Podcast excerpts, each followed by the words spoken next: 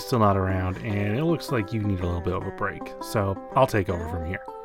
Plus, them wolves down there, they're getting rowdy. You you gotta go take care of them. Alright, so the way Teddy tells it, he was stuck in this room in this little bed and breakfast run by this little old lady. And what? Who am I?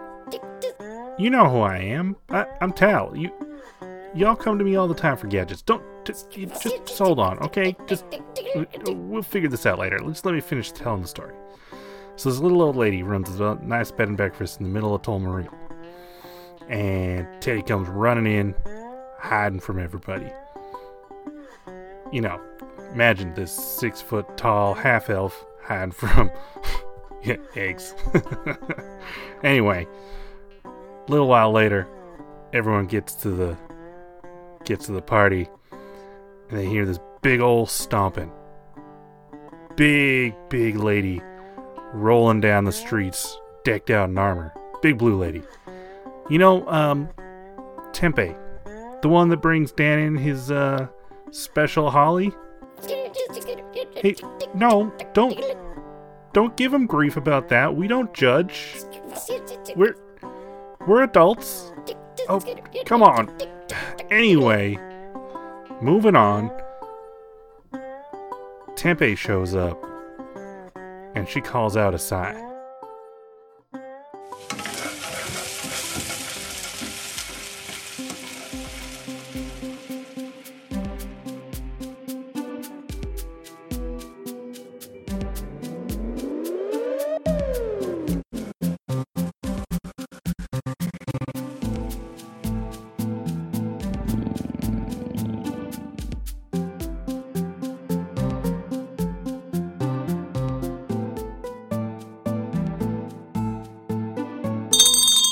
so let's uh let's get everyone placed. Um we're all kind of in and around the cozy clam. Um I forgot that was the name of the fucking bread and breakfast. That's that's disgusting. It's foul. It- some god is gonna punish you for that. I don't even understand what the problem is. Just a cozy place to sleep. Nice, warm, tucked away. hey, oh. okay, Oh. you guys you guys fucking started it with the mermaid's tit. Come on now. You named that too, didn't you? I did Nope. not. That was me. Okay, well, that was that was me. shots fired. That's fair.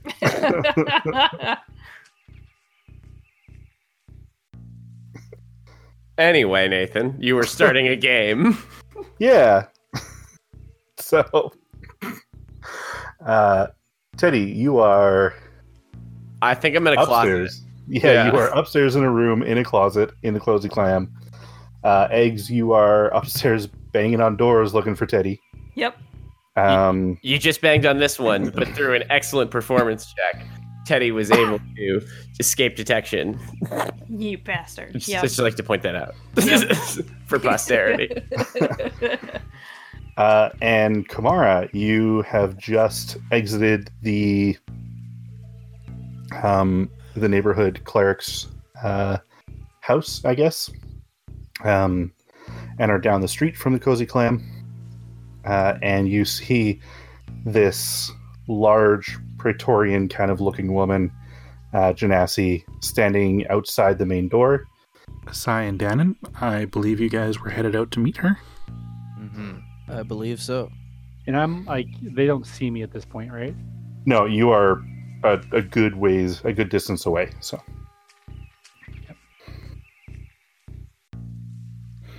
I would like to try to get closer without being seen. okay. Uh, then roll me a stealth check. I will do that thing. Uh, well, that is a 12. Okay. Um, I would say that you, uh, based on the fact that they're kind of, uh, sort of,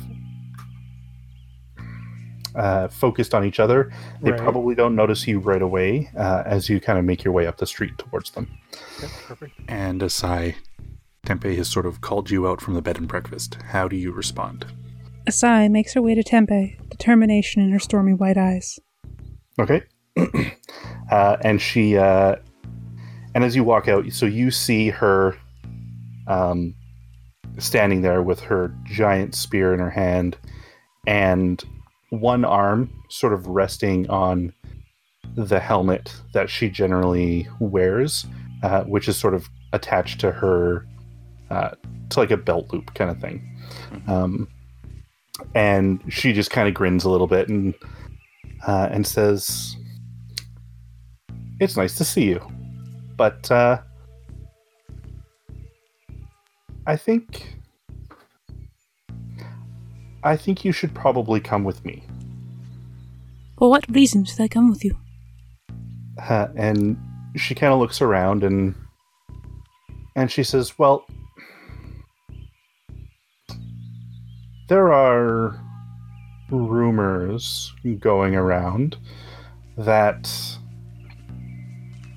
someone's daughter is dredging up information that might look uh, might make our families look bad. I uh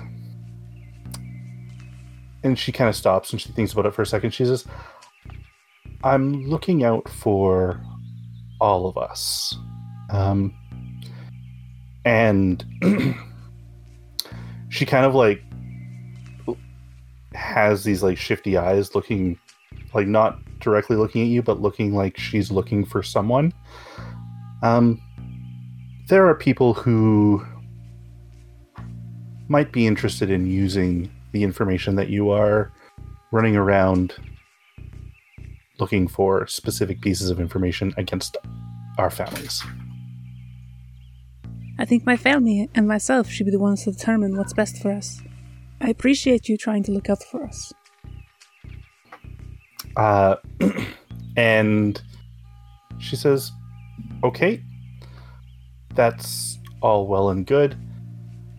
Uh, I just figured you may be interested in." And she kind of she kind of smirks a little bit, and she says, "Maybe some of the uh, hidden prophecies." Um, and she grabs her helmet and puts it on. Asai, you grew up hearing the prophecies as bedtime stories. You and your sisters would all cuddle up in bed as your mother vividly wove the ancient stories, illustrating them with her magic and songs. It wasn't until later that you realized that people actually believed these things would happen, and that Solandra was at the very heart of many of them. But the one thing that does maybe resonate with you is the fact that she mentions the hidden prophecies. Solandra always hinted that maybe there was more than what your mother, mother and father had let on, but you just thought she was teasing you. Asai turns to Dannon. You should probably keep looking for Teddy. I'm gonna see what this is about. Yeah, man, I'll keep my eyes open. And I want to do a quick scan to see if I can see anything that might lead me to Teddy. On that Um, note, I would like to Okay. propose of some things that were going on while that was happening outside. Sure. Okay. Te- Teddy has a quick, quick uh, thinking spree. If you could see his face from inside the closet, you can tell that it's hard. Um, Yep. Yeah. it's- But it's like one plus one. Yeah. There's a lot of different flasks that just float through there randomly. Yeah. Zero equals zero. oh fuck it and he gets out of the closet and he walks over to the door and he opens it and he goes eggs eggs Eggs was on the other side of the hall. So, Daddy! come in the room quick shut the door I s- scuttle in the room. Yeah, all right look I, know i had you there with my fantastic vocal performance but um seems like some shit's going down here uh, and I would like to propose that rather than me just zip out, you and me zip out together and we go and do the thing. Because if we're gonna do that, though, we got to do that like now while the big lady's still outside. Mm, okay, mm, one one point of order and then one question. All right, I can do. I can do two. Yes, Go. Two things, real quick. One, and I'll do the question first. What the fuck are we doing? And two, you might have fooled me, but I just thought you had a lover in here or something. I thought you were getting down, so it's all good. That's Anyways, fair. what the fuck are we doing? Uh, all right, look. So I, I, to put it bluntly, like I, I just don't know that Solandra is the most objective uh, investigator on this matter, based on on the stuff that I think we already kind of know. And before I like, you know, am like, hey, uh, your family, ugh, maybe shady, sacrificing people, not great. I at least want to be like, and here's great podcasting. I at least want to be like, all right, well, here's how I think that, and here's some evidence and information and stuff, so we can still be friends. Hmm, evidence. Evidence I like. Hmm. Do you want me to try to cover our tracks as we leave? Uh, yeah. Here, let me just. And Teddy's gonna look out the window real quick to see if Tempe is still there. I hope not. You look out the window and you see Asai and Tempe walking down the road. And Dan is just standing outside. Yep. Uh, I think probably uh, Kamara is approaching Dan and like, Dan, what, what was it, what was all of that about? Oh yeah, her over there. Oh yeah, that's Asai, man. That's like uh, Solandra's sister. But that's all you see out the window is uh, uh, Kamara approaching him. Oh yeah, as you slink out of the shadows. Exactly. exactly. oh shit, and Kamara's there too. Well, you know what, Eggs? I feel like why don't we just, you know, maybe this this went a little too far on Teddy's part. Why don't we just go ahead and grab them, and I can just tell everybody what what I got in what what I got in mind. Okay. Th- They got a real good, uh, real good bar downstairs, and it smelled like the food was real good too. So we can just like sit down in the cozy clam for a while. I'm, I'm honestly impressed. I didn't think y'all were gonna check here just based on the name alone. I, I, I- really thought y'all were gonna see that and be like, no, mm-mm, no, I- not checking. Nope. That- mm, mm, Dude. And I just go downstairs. All right. So um, Teddy will go downstairs and open the front door to Dannon and Kamara outside. Hey, oh, hello, hello, Teddy. hey, Kamara. Oh, hey, man, we were looking for you. well, I you, found him. you got, yeah, you got here. Congratulations. Uh, I I'm don't wanna- alive. You're alive. Yeah. Wonderful. How are you feeling? Quite well, thank you. Great. That's what we wanted to hear. All right. Well, why don't y'all come on in and let's sit down and maybe have like some brunch, and and I can tell you what I got in mind here. We can give everybody the whole information plan. I maybe went a little too far. Am I going rogue there? That seems. I I'm famished. Let's do this. Yes. Uh, and we'll go in and get breakfast at the. We'll do the breakfast part of the bed and breakfast. I'm not saying the name again. Yeah. I'm asking the Understandable. proprietor now. How cozy are your clams? Oh, I'd- I'd like to know. uh, are are they quite cozy? Okay, thank you. That's This is going to be one of those sessions, isn't it? The- this is going to be one of those. the, the the old lady that's running the place is like, well, your friend was just up in the room. They're those gigantic clam clam beds. It was pretty cozy. wonderful. Oh god. That is all. no more clam talk. All right, I'm gonna use. I'm gonna just base something Clamming off up, are we? Oh God, my hands are getting clammy. Uh, Oh God, no. uh, really had to muscle that one out. Uh, oh my God. oh, you Oh, gotta really God. pearl it apart. Okay. No. All That was right. good. No, right. I can't. All right. Yeah, We that's got it. We killed it. I took it In too game far. I'm and realistically, if I had the materials, Eggs is actually drinking as many Bloody Marys as her tiny body can fit. That's fair. Yeah, this is a bed and breakfast. All right, look, I, based on classless characters experience, let's just skip ordering breakfast. That takes way too long. yeah, I, I listened to that episode. Yeah. Oh man, it goes on for like 20 minutes. Uh, but anyway, let's just. It was that go. damn yak cheese. I shouldn't have said yak cheese. Um, all right, we get breakfast. It's how is it? It's good, I assume. Yeah, don't I'm just gonna say it's delicious. All right, great. Um, are you guys discussing things over breakfast then? That's so Yes. you're- Yeah. Okay. That's the plan. All um, right. So Teddy first starts off. So first of all, I would love to know how you found me so fast because I I really tried to cover my tracks real well. I just put my hand up in the air. Yes, eggs. No, that was it was me. I didn't have a question. It was Oh. me. Yes.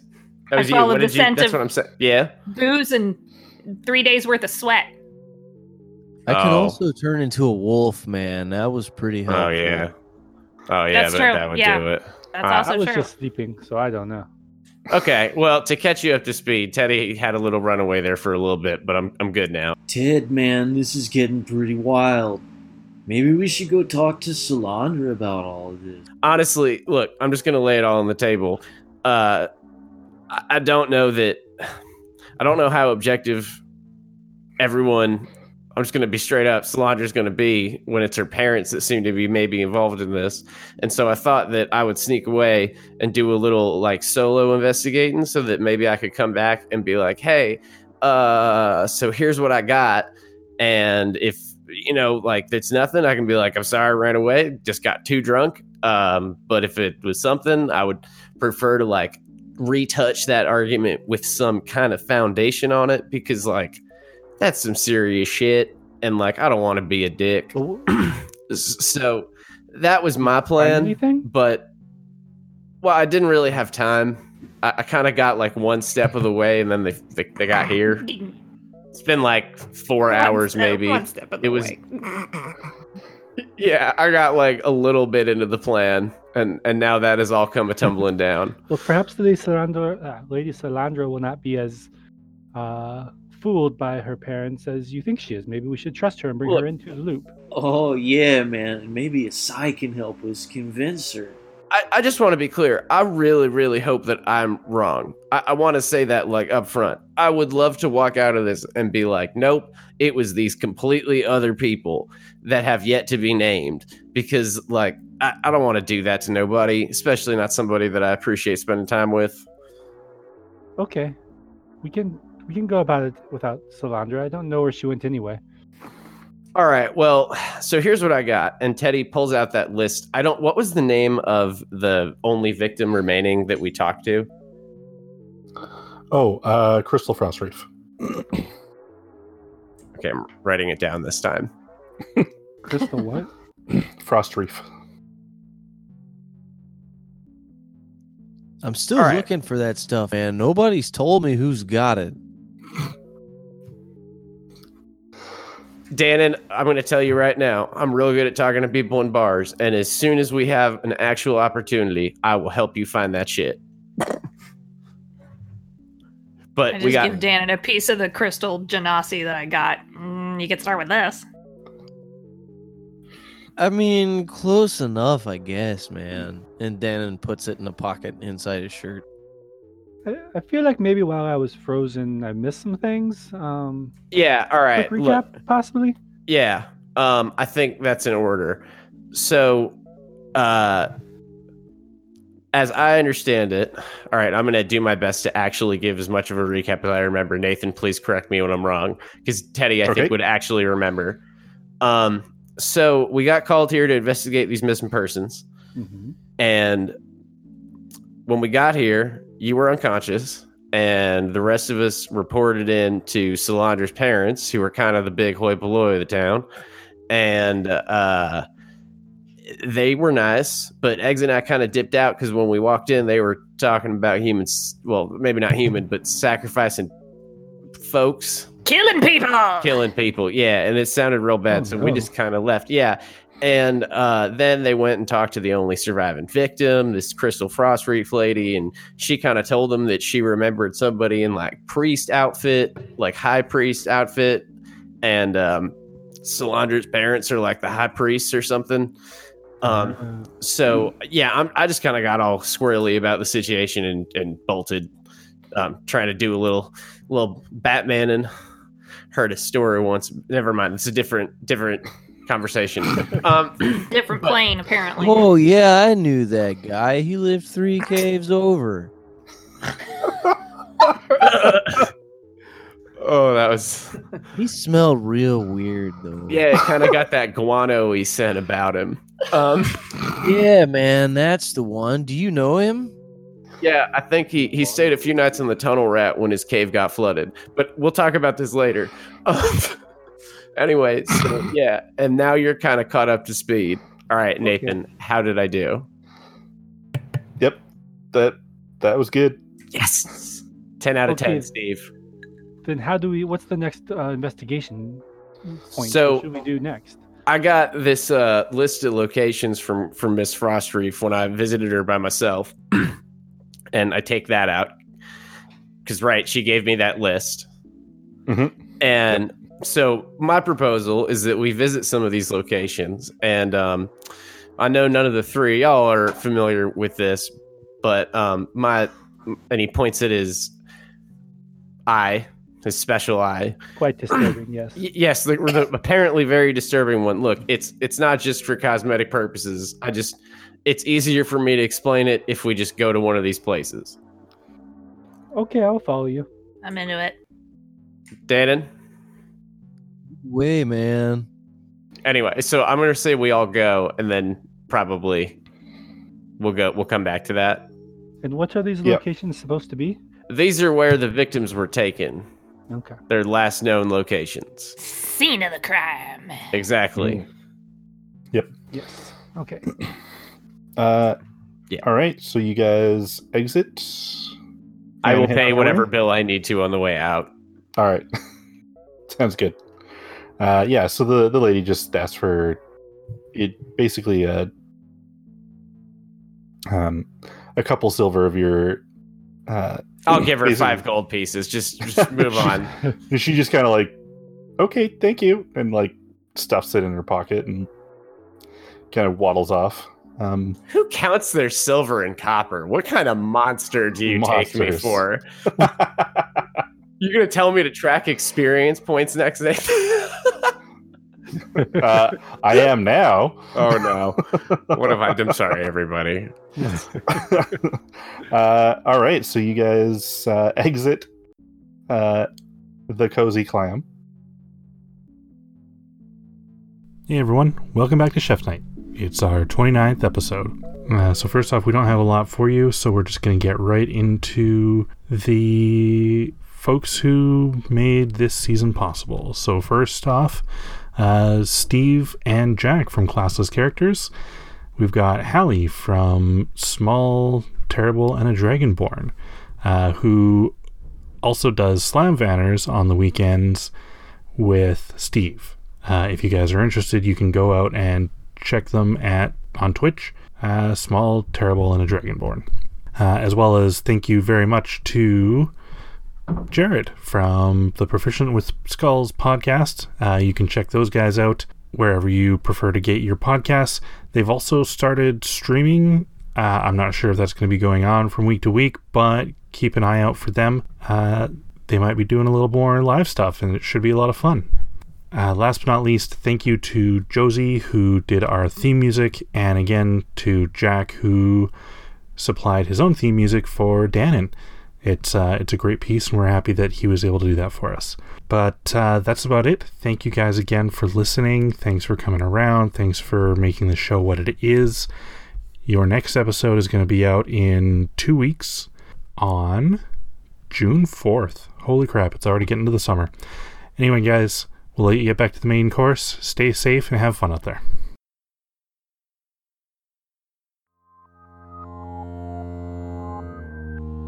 Back to Asai and Tempe. Uh, Tempe is leading you to the Tide Crasher Spire.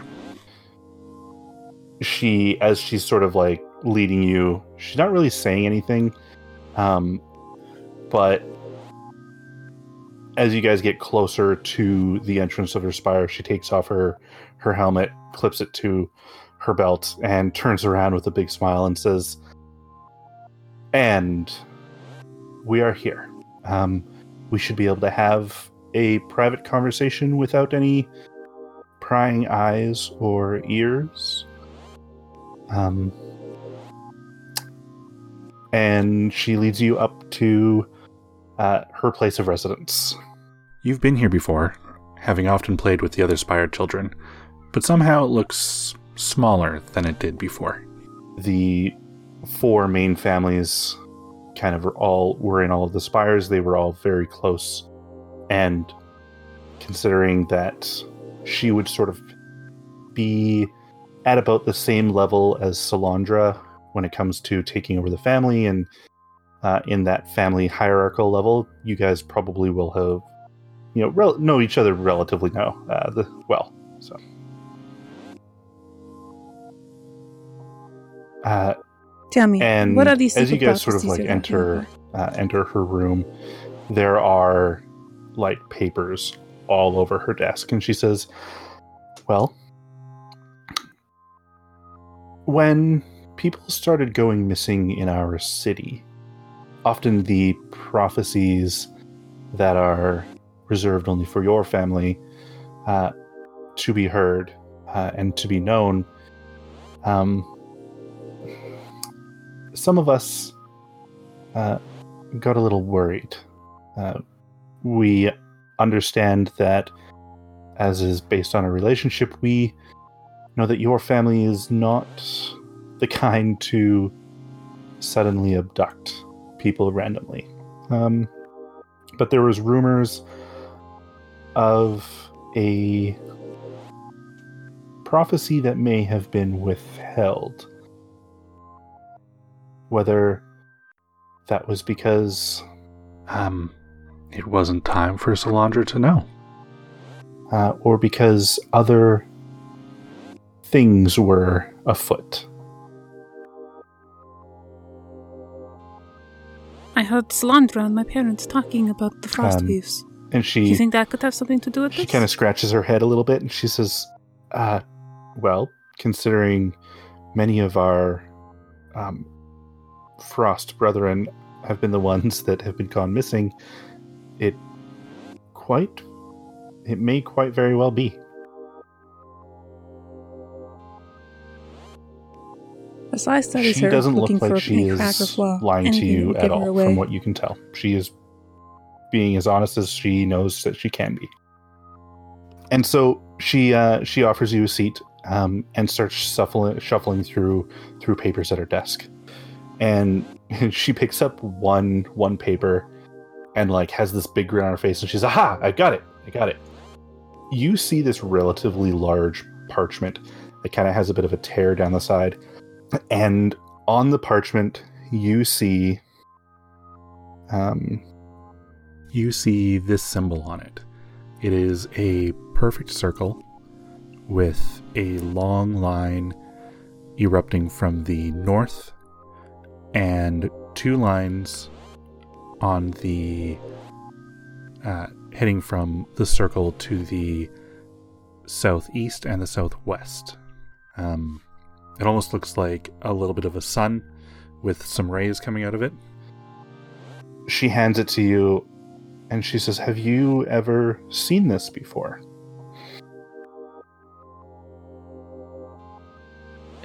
This kind of looks like the symbol that was given to Solandra after she was initiated.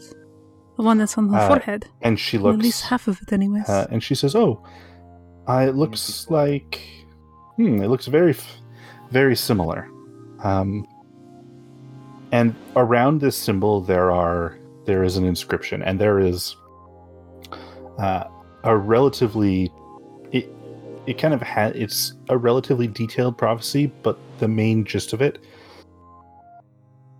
is written at the um, uh, is written basically at the the top of the page.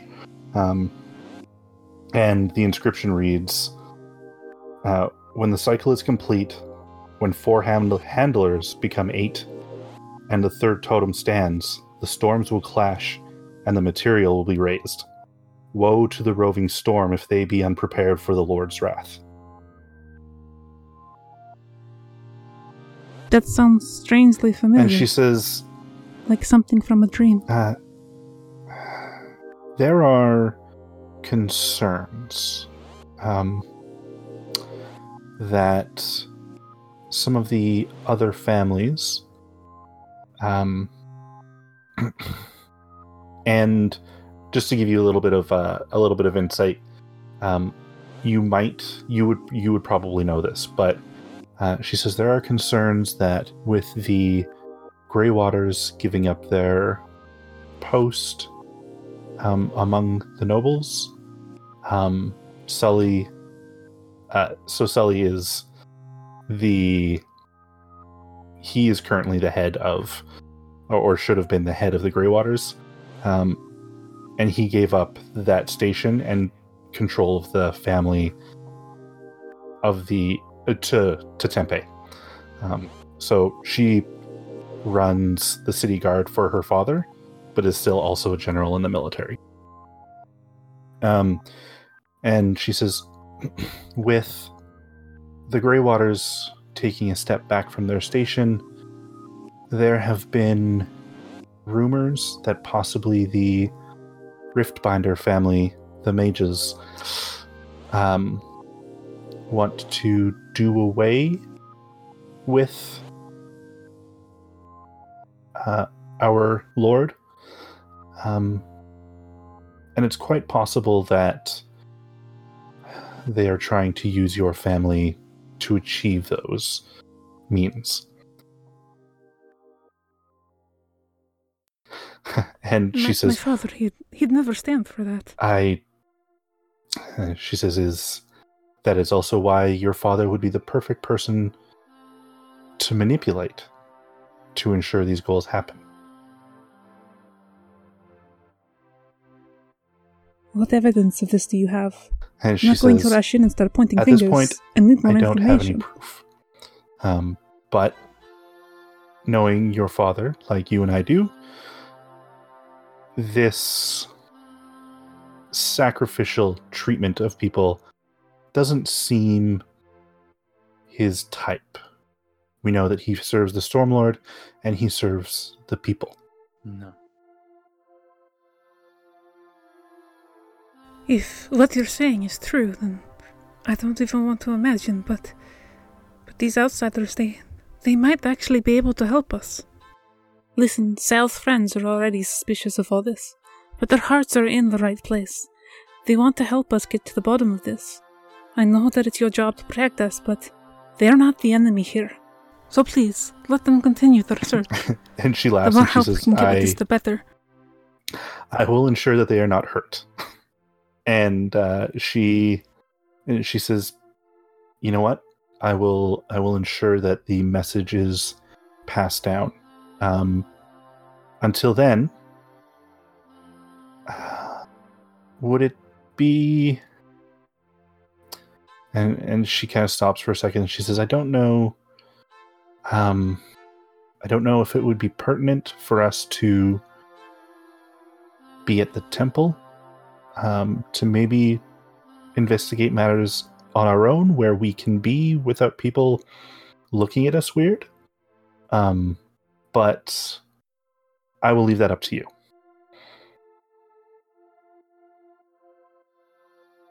I'm going And to she kind of, like, gives you them, this and I'm going look. to find out these answers. Could you draw the rune that's on your sister's forehead?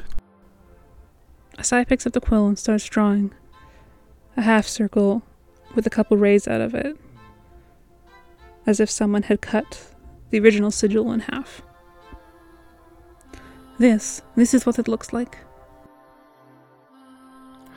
Well, it doesn't look like that anymore. What does this mean?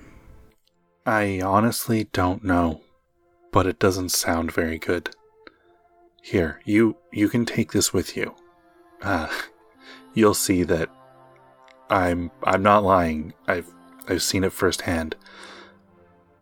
Something's changed.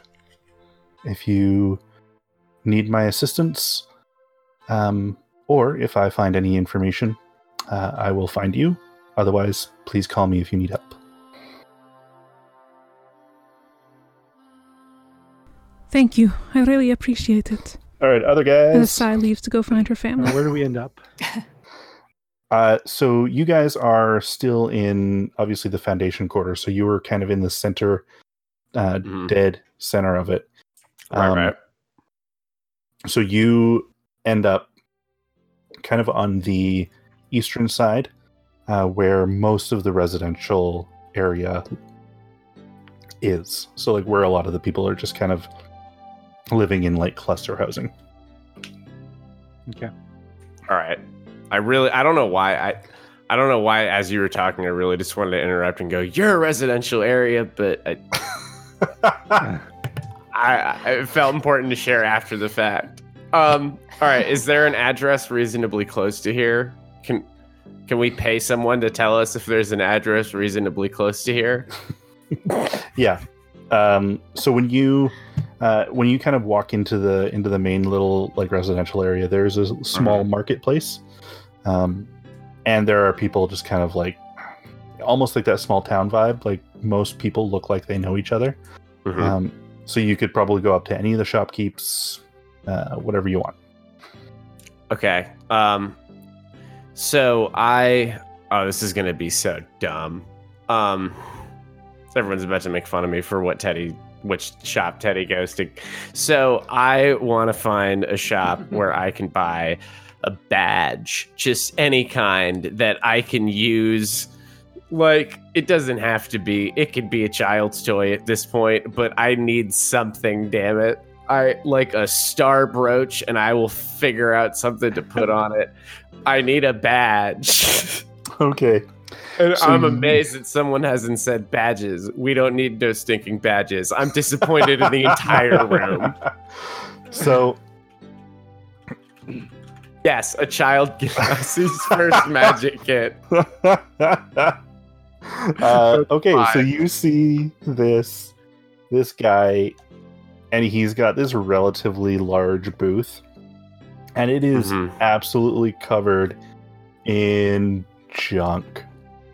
And he's like, he's this stout, little like this stout genasi with a giant beard, and like this gut kind of hanging out, and you know that this guy's probably got a million pieces of something hmm that he doesn't need. hmm Um, Right, right, right, right. and so you look and you definitely see that like um that little like that little badge and that little like first magic kit and you see like three uh you see three little green and black like brackish cubes and you see a bunch of like gold like just like really random shit but like the gold looks weird it's Mhm, mhm. definitely not stuff that you're familiar with um but there's there's a shit ton of things there and it is basically junk to him All right. Um, I kind of want to know more about them weird gold pieces, but uh, I will pick up the magic kit. okay Hey, friend, how much for the um for this whatever? uh and he's like um uh, i don't know like a gold And yeah, speaking of gold, what are these weird? What are these? And he points at the gold things. um yeah i don't know uh uh, took him off uh, a fire genasi like three four years ago um Yeah, fuck it. How much for the weird gold things? uh, I don't know, like five gold? How about three? Mm, four. Deal. All right, five gold total for all of it. Uh, and thank you kindly for your business. Um, now, could you also do me one favor? Do, are any of these places around here? Uh, we're, we're trying to find any of these places. And I hand him the. I, I show him the list. I definitely don't hand it to him.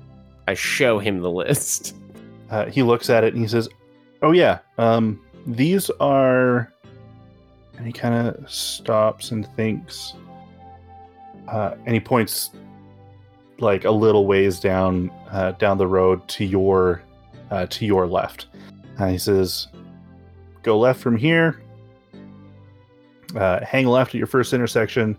Uh, go two blocks, and you will see."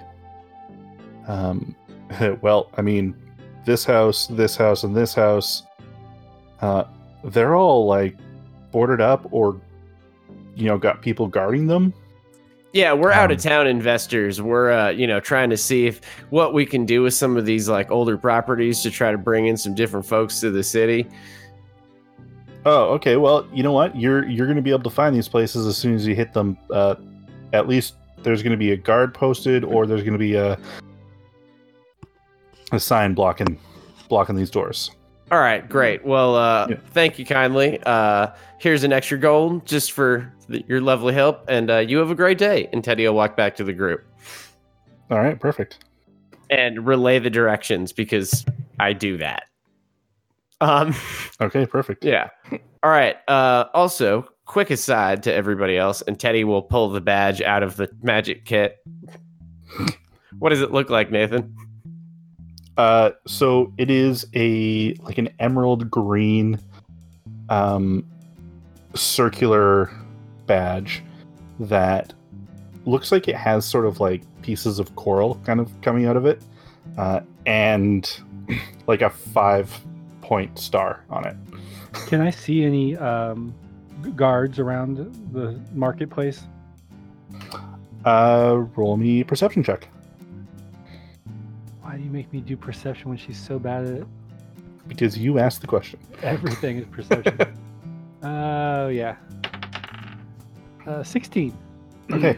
Uh, yeah. So you you don't see any more guards than what would generally be normal for like a marketplace. Well, what I'm looking Um, for is, did they have a similar badge, or is this thing that he's got just like Um, some random thing? yeah. Like you, what you see is um, their. so, is it in the shape of a star, or is it in like a shield? Is it like a like an like old tiny shield ship? Okay, shield and star. Um, Yeah. I'm going to interject here real quick, and so Teddy is going to whip out his paints. Okay. Um, and we are about to make this a little bit more appropriate. Um, Okay. so uh, I'm going to describe the design that I have in mind. So first of all, I'm going to paint the whole thing gold. Mhm. That should not be hard to do. Like so, all right. Let me imagine. Have let me describe how this goes. The circle itself is white, right? But Mhm. then you've got like a D that's like filled in, so it's like two thirds of the circle Okay. and then where like in the middle of the whole design would be like uh, a sun kind of but like the side in the black d would be white and the side in the white would be black for the oracle. I'm gonna draw it. I'm gonna draw it and it's gonna make so much more sense y'all.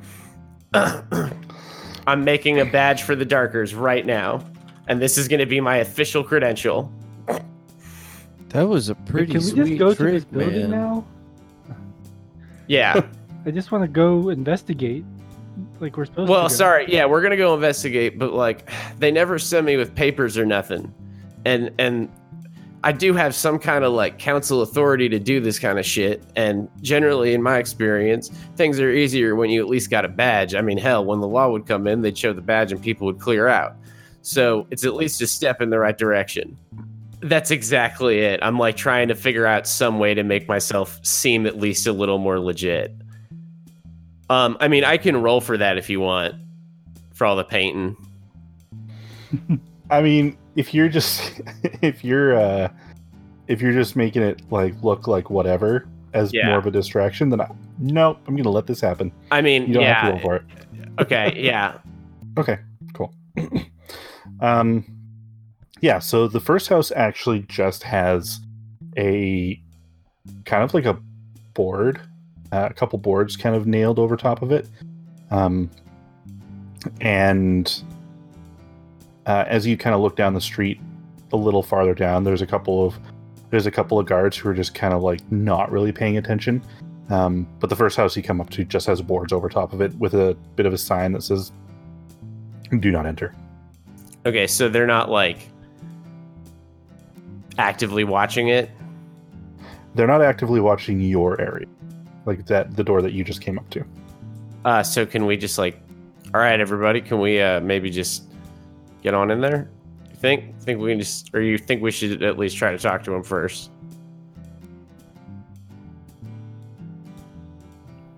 Is it a DM question or an S question? That's a nice question. Sorry, let me do it a little more. Let, let me throw the accent on a little bit more thick there. Um, yeah, I'm gonna no, I'm gonna take it off. That, that's too thick.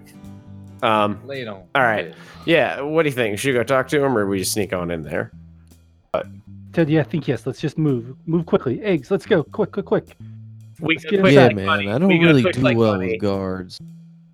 Yeah, I agree, Dan. Let's just do this thing, and that's We just go in. yeah. Okay. Go. I have a crowbar if we need it, but that might be too loud. But we just go in. Okay. All right. Uh, so you guys kind of duck under the under the boards and push the door open, kind of thing. Yep. Yeah, All right. absolutely. So you you get into the house, um, and it is it's small. Like there's a double bed like in the in the back. Uh, this place is maybe um 15 feet wide by I'd say like maybe 35 feet long. Um, Okay. it is it is a tiny sp- tiny tiny place there's a double bed that almost like intrudes on the on the kitchen uh, and then there's like two small chairs kind of out and closer to the front door um, but there's kind of like shit's tipped everywhere uh, it looks like there has been a struggle but it doesn't look like there's been any sort of active investigation Did you say there's a back door? uh, there is no back door. There is a back window though So I'm- Kamara goes to the middle of the room and does her normal thing, and she's going to uh, open her senses up and try to see if she detects any evil or good or um, consecrated, desecrated ground, etc., etc. okay Celestials, fiends, undead within 60 feet. plus Okay, so it actually has to be a thing. Okay, so she doesn't detect anything within 60 feet. Hmm. Nothing immediately around us is hmm, dangerous. At least nothing living around us is dangerous. All right. Um. well, uh, let's see. Uh, see if we can find anything that looks like uh, maybe the scene of the crime. Anything that looks like a like a struggle happened. Then that's when we're gonna look for that. Yeah. Does the bed look slept in or made? Y- Yeah, it basically it looks like it has been used. All right, I'm looking for torn clothes, footprints, Okay, things uh, around. roll me investigation. around the bed. Natty 20, 24. Nice. Okay, Fuck Um, yeah. so Yes. Give me the stuff. Give me the stuff. uh, you notice that. So, kind of looking at like the dusty floor, uh, it doesn't look like these people keep things too tidy. Whether it's because they're working so much and they just get home, they leave, they get home, they leave. Uh, but it looks like, aside from your guys' footprints, there is other sort of um, there's like a set of barefoot footprints and there are a set of what look to be um, footprints of relatively like nice shoes um, and there are probably about three sets of those just sort of stomping like look like they came into the kitchen to the bed area and then went out like you guys have like kind of like big clunky shoes these ones Mhm. are tailored um and then the other prints were like barefoot so Hmm. These prints look like nobility or possibly some higher class area than would normally be in here. This is uh, a little bit strange, I think. What do you think, Teddy? I think everybody hold on to your butts. And Teddy touches a footprint. okay Kamara Um, holds onto her butt.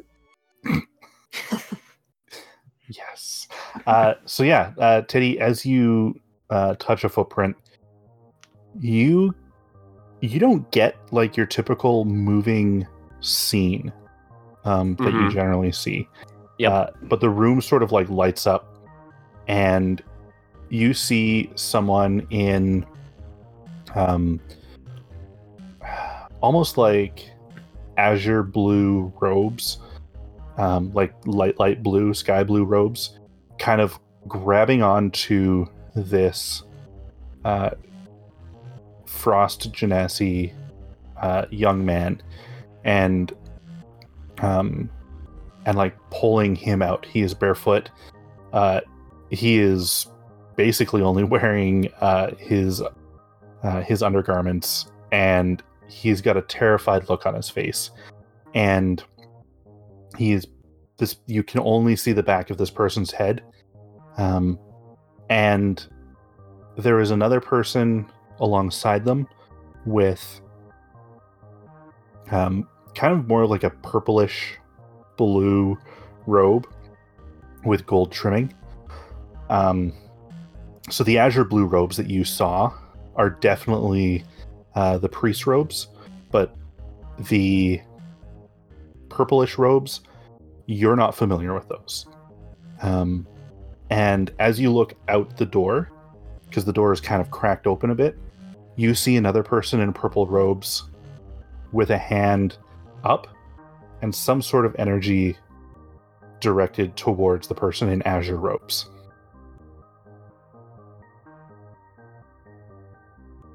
Huh. Huh. Okay. Interesting. and then it snaps back. And then it snaps back. Yeah. Mm, yeah, you look a little green there, man. What happened? Everybody You sees you guys that. would have saw all of yeah, it. everybody sees it.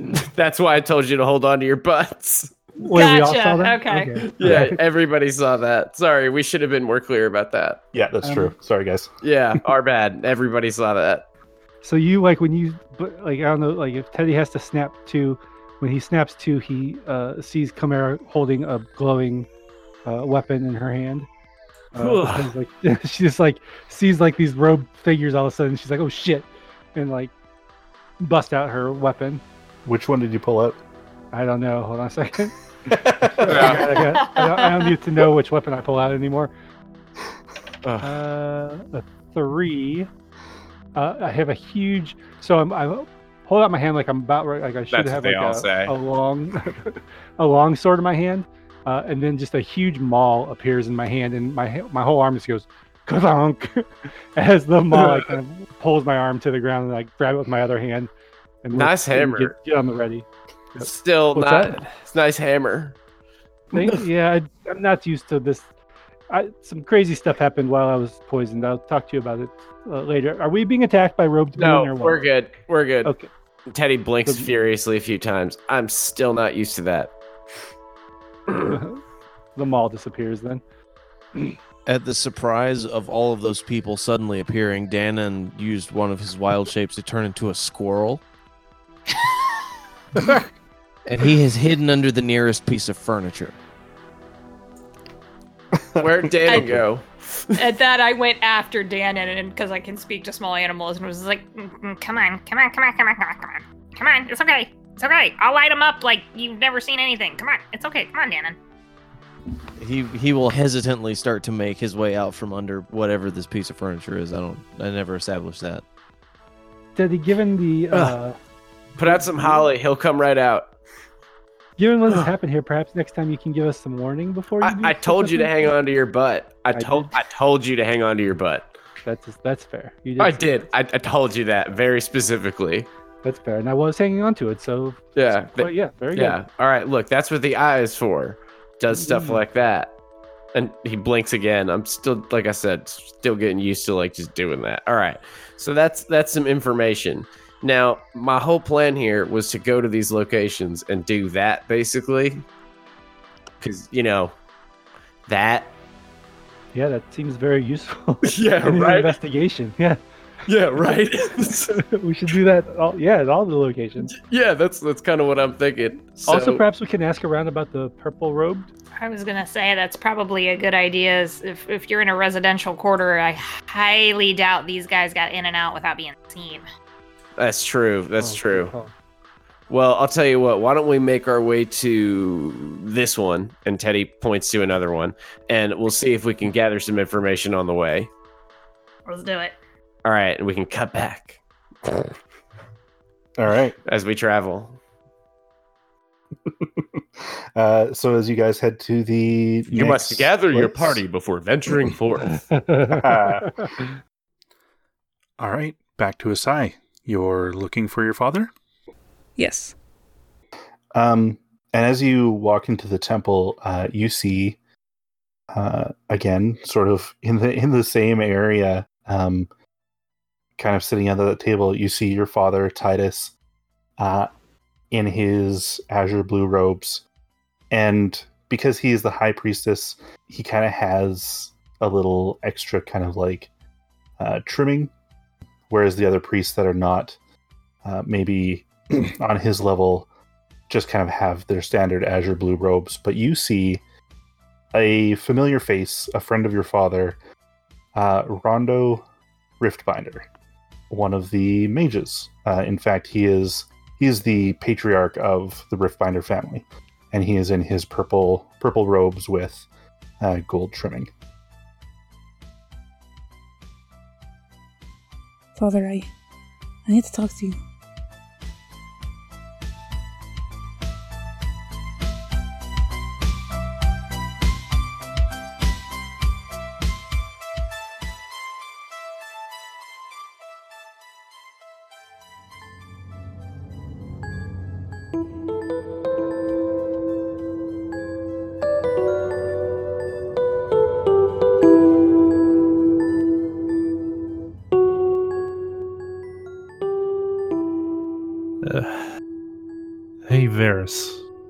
Open that door?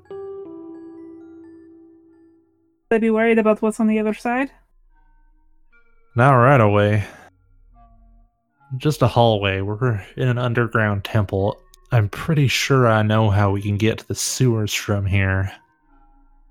This section, at least, is safe. That's as good as plan as any. Picks up the table and moves it aside with ease. Yeah. The doorway leads out into a pretty standard corridor. It's made out of stone. You can tell now that you're out of that room that you're deep underground. And Jonah leads you to the left. And for a while, you just walk. What is this place? You said that it was a temple? Yeah, well, the temples underground here, from what I remember, were half, you know, places of worship, eh, and half, well, here, look in this room. He pushes a door that's already slightly ajar open, and inside of it, you see the remains of a ruined magical circle and other debris. This likely would have been in a room where somebody took the oath to the cenotaph, you know, pledging their soul to its service should they die. What exactly does that involve? It's, well, it was a, a ritual. Very, from what I understand from the histories we managed to bring with us, it started very formal. It was big. There would be audiences, and it was only at first great heroes who would become part of the cenotaph. But uh, as the people of Raquel over the years got more and more used to the cenotaph and what it stood for, more and more people wanted to pledge to it. Over a couple of hundred years, it got to the point where anybody could be. They didn't even need to be a citizen necessarily, but willing to pledge themselves to the protection of Raquel. And some saw it as service, some saw it as redemption potentially, and some saw it as, yeah, well, I guess uh, access to a type of immortality. What, do people just get like a tax write off if they signed up? no, nothing like that, but I think especially for residents, if you grew up somewhere where this was the norm, where guards, heroes, and then later on other wizards and just everyday folk could become part of something that would keep their homes safe. I mean, it seemed like a no brainer. It's not like it cost them anything in life. It didn't kill them early on. They got to die however they would have anyway. What, you just wait until maybe your name is called one day? carry on with life until then. At this point, Jonah moves away from the door and continues down the hallway, talking as you go. As it got more and more commonplace, I think it almost became like a coming of age thing. You know, you turn 18 winters old and you went down to swear your fealty if you so chose. If it was later on, well, you know, you talk to your local cleric and they can set it up for you. I don't think the people of Raquel much believed in the afterlife. So maybe that's why so many ended up signing up. The theft is the afterlife. In a way. And hey, a provable, definitely present afterlife that you see all the time doesn't seem like a bad idea to me. I mean, hell, I was ready to do it. I'm technically still sworn to the cenotaph, should I pass. Though who knows how all of that works now with all this interference. Imagine an invading army comes in, and all of a sudden, there are thousands of ghosts just ready to fight them. Th- Sometimes you just split up and just be everywhere all at once. I mean, that was his default state until the city fell. Hard to imagine. Well, I guess I've kind of seen it here now, but I've only ever known him as one person. I mean, don't get me wrong, there were people who would sometimes serve as an anchor to direct the cenotaph. Sometimes it would be a ruler, sometimes it would be a hero or another trusted individual, but often the cenotaph was just loose in the city. The clerics would watch over the power source, and the cenotaph would, you know, defend it, help those in need. We should get going. Who knows how long we have before things shift around us again. Yes, let's do that. You turn a corner, and in your turn, you feel that feeling you're now familiar with. The place around you shimmers quite a, a little bit, but nothing much seems to change. You're looking down a corridor where that is lined with statues of some sort of guards holding axes up. Are these also cenotaphs? Now, these look like they might be older. Maybe they're guards. Jonah takes a step towards one to put his hand against it, and the axe in its hand swings downward, narrowly missing him by inches. Holy shit! Watch out, are you okay? One suit of armor nearby becomes free willed and belligerent. Oh, yeah, um, I'm all right. Hey, it's. It's moving more. What did you throw at it? It looks like it's been animated. The statue steps down from the wall and surprisingly doesn't set towards you but or starts walking down the hallway Just looks at her hands and well, I guess don't have much control right now, so I guess I did that. that's worrying It looks like it's on our side. that's that's good i'll take it i guess let's just walk slowly behind it can you tr- try giving it a command maybe it'll maybe you can systematically get rid of all of these things Friend, like uh you cleared the way, right? The statue turns and looks at you and then nods and starts walking down the hall. Every time a statue mechanism swings an axe down, it turns and just decimates it. Well this is handy. About halfway down the hall, it is finally destroyed by the traps that it has set off. Well, we got most of the way. I should see if I what else I can do to help this. Well, uh, you said you don't have very good control right now, and maybe we shouldn't risk it. I don't feel like we're gonna get that lucky twice. There must be a way that we can just figure this out. You get, what? What do you got on you? Got any rocks? Oh, what am I talking about? We got all the rubble from the ones that are already destroyed. Maybe we can try throwing it down the hall, see if we can set off any of the remaining traps. I like your plan. So Thraxis can help with this. Oh, yeah, perfect. Your terrifying bird can drop them. Great. I like this plan. Super useful. so like she sends Thraxis off and he's starting at the other end of the hallway doing it while we're doing it from the side. Yeah, you systematically determine which statues will swing their axes they didn't go off until that statue we sent down the hall stood in front of them. Maybe we can, I don't know, jam the mechanism or dive past or something. Hmm, I have an idea, actually. Well, we know this one goes off. Try and grab the axe and see if you can just push it down. Okay, she goes for it. Can you roll again? Yeah, give me a strength roll, I guess. I'm just rolling a d20 because I Oh, tried to go um, roll 20. Here, know? I, I have a thing. We'll do uh, a Powered by the Apocalypse style thing. Okay. Varys is not like a particularly strong character, right? Like, No. okay, uh, yeah, roll 2d6 and tell me the result. Seven. Seven? That would be a partial success. You find that you're able to, like, pull the axe down, but you have no luck trying to, like, fully jam it down. That said, you're at least able to bypass this statue. Looks like there's another four. This is this is taking too long. Uh, you know what? This is this is dumb. This is what we're gonna do.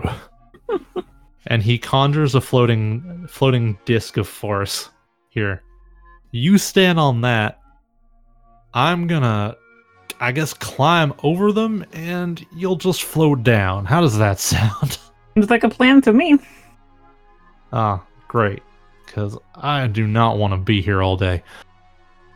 And yeah, that's how you proceed down the rest of the corridor.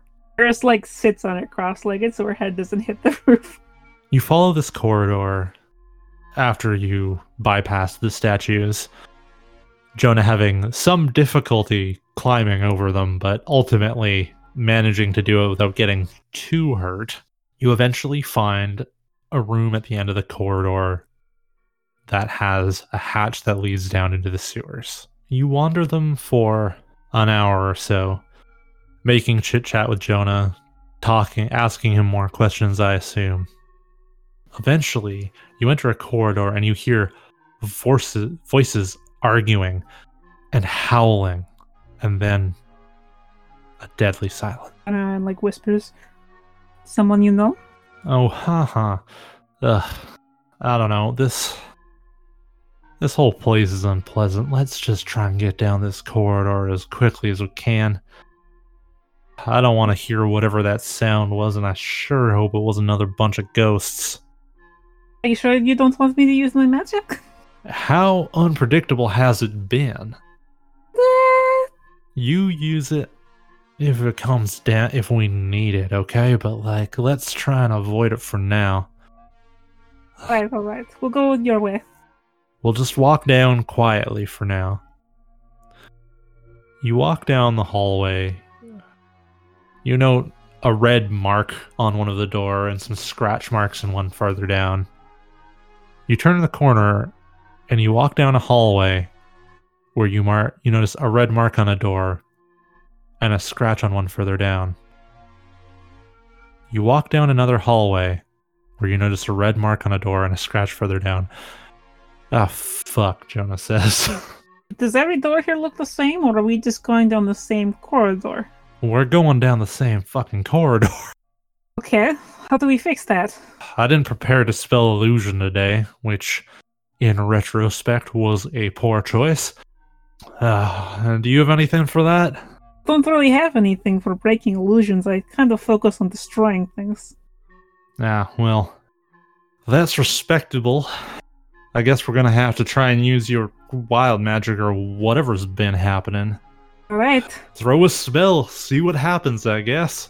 prayer prayer to whatever god you worship. Nothing happens. Uh, well, that was anticlimactic. As soon as you start to talk, a chaos, chaos bolt flies down the hallway. Holy shit. Then another one goes. Uh, okay. Another one goes. You should probably stop talking now, at least until we're out of here.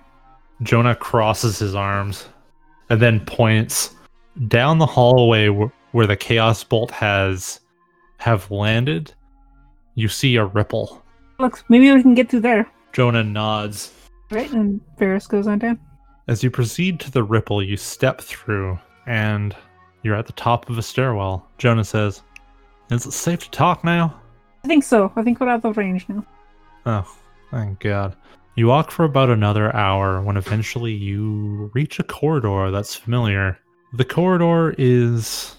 Well, first it widens up, but it also looks like things have exploded in here. And that's when you realize that you've been here before. Yes, we were here before. We came through here, and this is where we ran into Icarus. Uh, great. I guess let's be careful, though. So, was it just down through the hallway? Yeah, we just keep going this way. Let's start moving.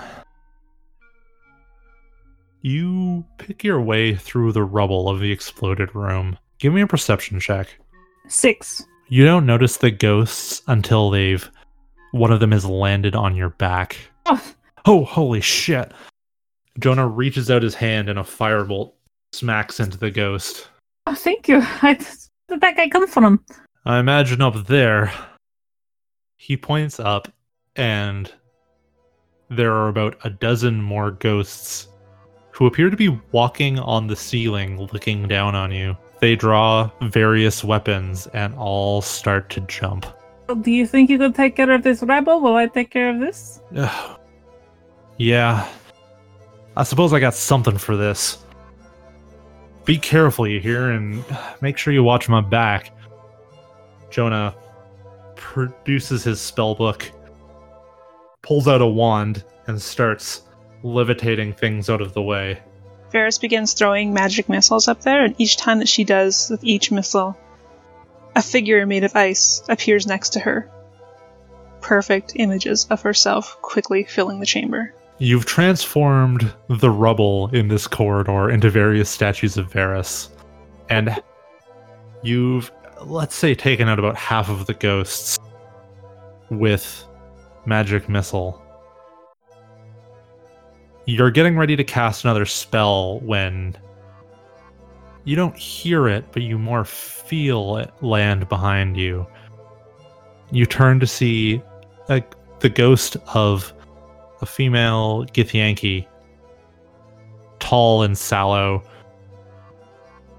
swinging a great sword at you. What do you do? Eris turns and pushes her hand towards female ghost, and happens. The target is now wearing a formal suit made entirely of lettuce. The ghost, its half plate now turned to lettuce, looks confused and hesitates in the swing, missing you. Okay, maybe this one, and does it again, and now the ghost is beginning to get frostbite and it's running up their limbs. It's strange to watch a ghost fall prey to something that only affects the living, but surely enough, you can almost see through the. Well, especially as the armor of, made of lettuce starts to peel off and freeze up, you can see ice moving through the veins, kind of showing through its translucent form, and the ghost collapses. How's that the exit coming along? Well, you cleared a lot of it away by making statues of yourself, which is very strange, but come on, catch up. Oh, no, watch out for that Minotaur. What? Yeah, you turn around, and the ghost of a Minotaur is charging you, raising their hammer above their head. Okay, she points her finger at the Minotaur reflexively, and this hammer then becomes bent into a torque around his neck. The weight of the torque around the Minotaur's neck cause it to collapse. It seems to be unable to pull itself off of the ground. This has been lucky so far. Yeah, well, that's not gonna last. Come on, I think I got most of the rest of the way clear. Let's just try and avoid the rest of them. You don't have to tell me twice. I hate to say this, but pick me up, will ya? We'll move quicker. No problem. She just like holds you under her arm. In a very familiar scene, running down this hallway with a halfling under your arm, you avoid the assault of the rest of the ghosts and eventually enter into a very familiar chamber. Hello, Varys.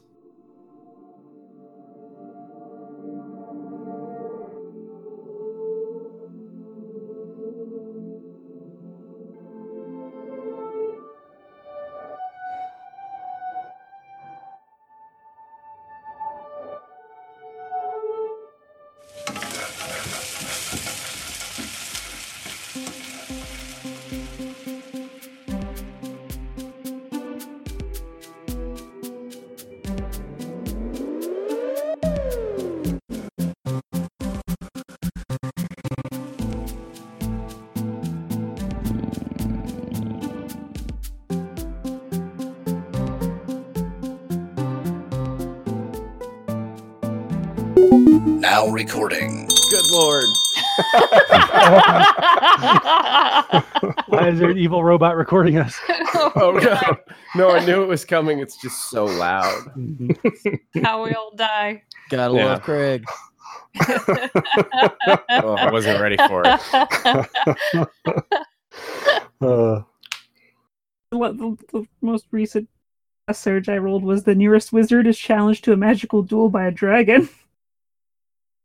We're gonna just not do that.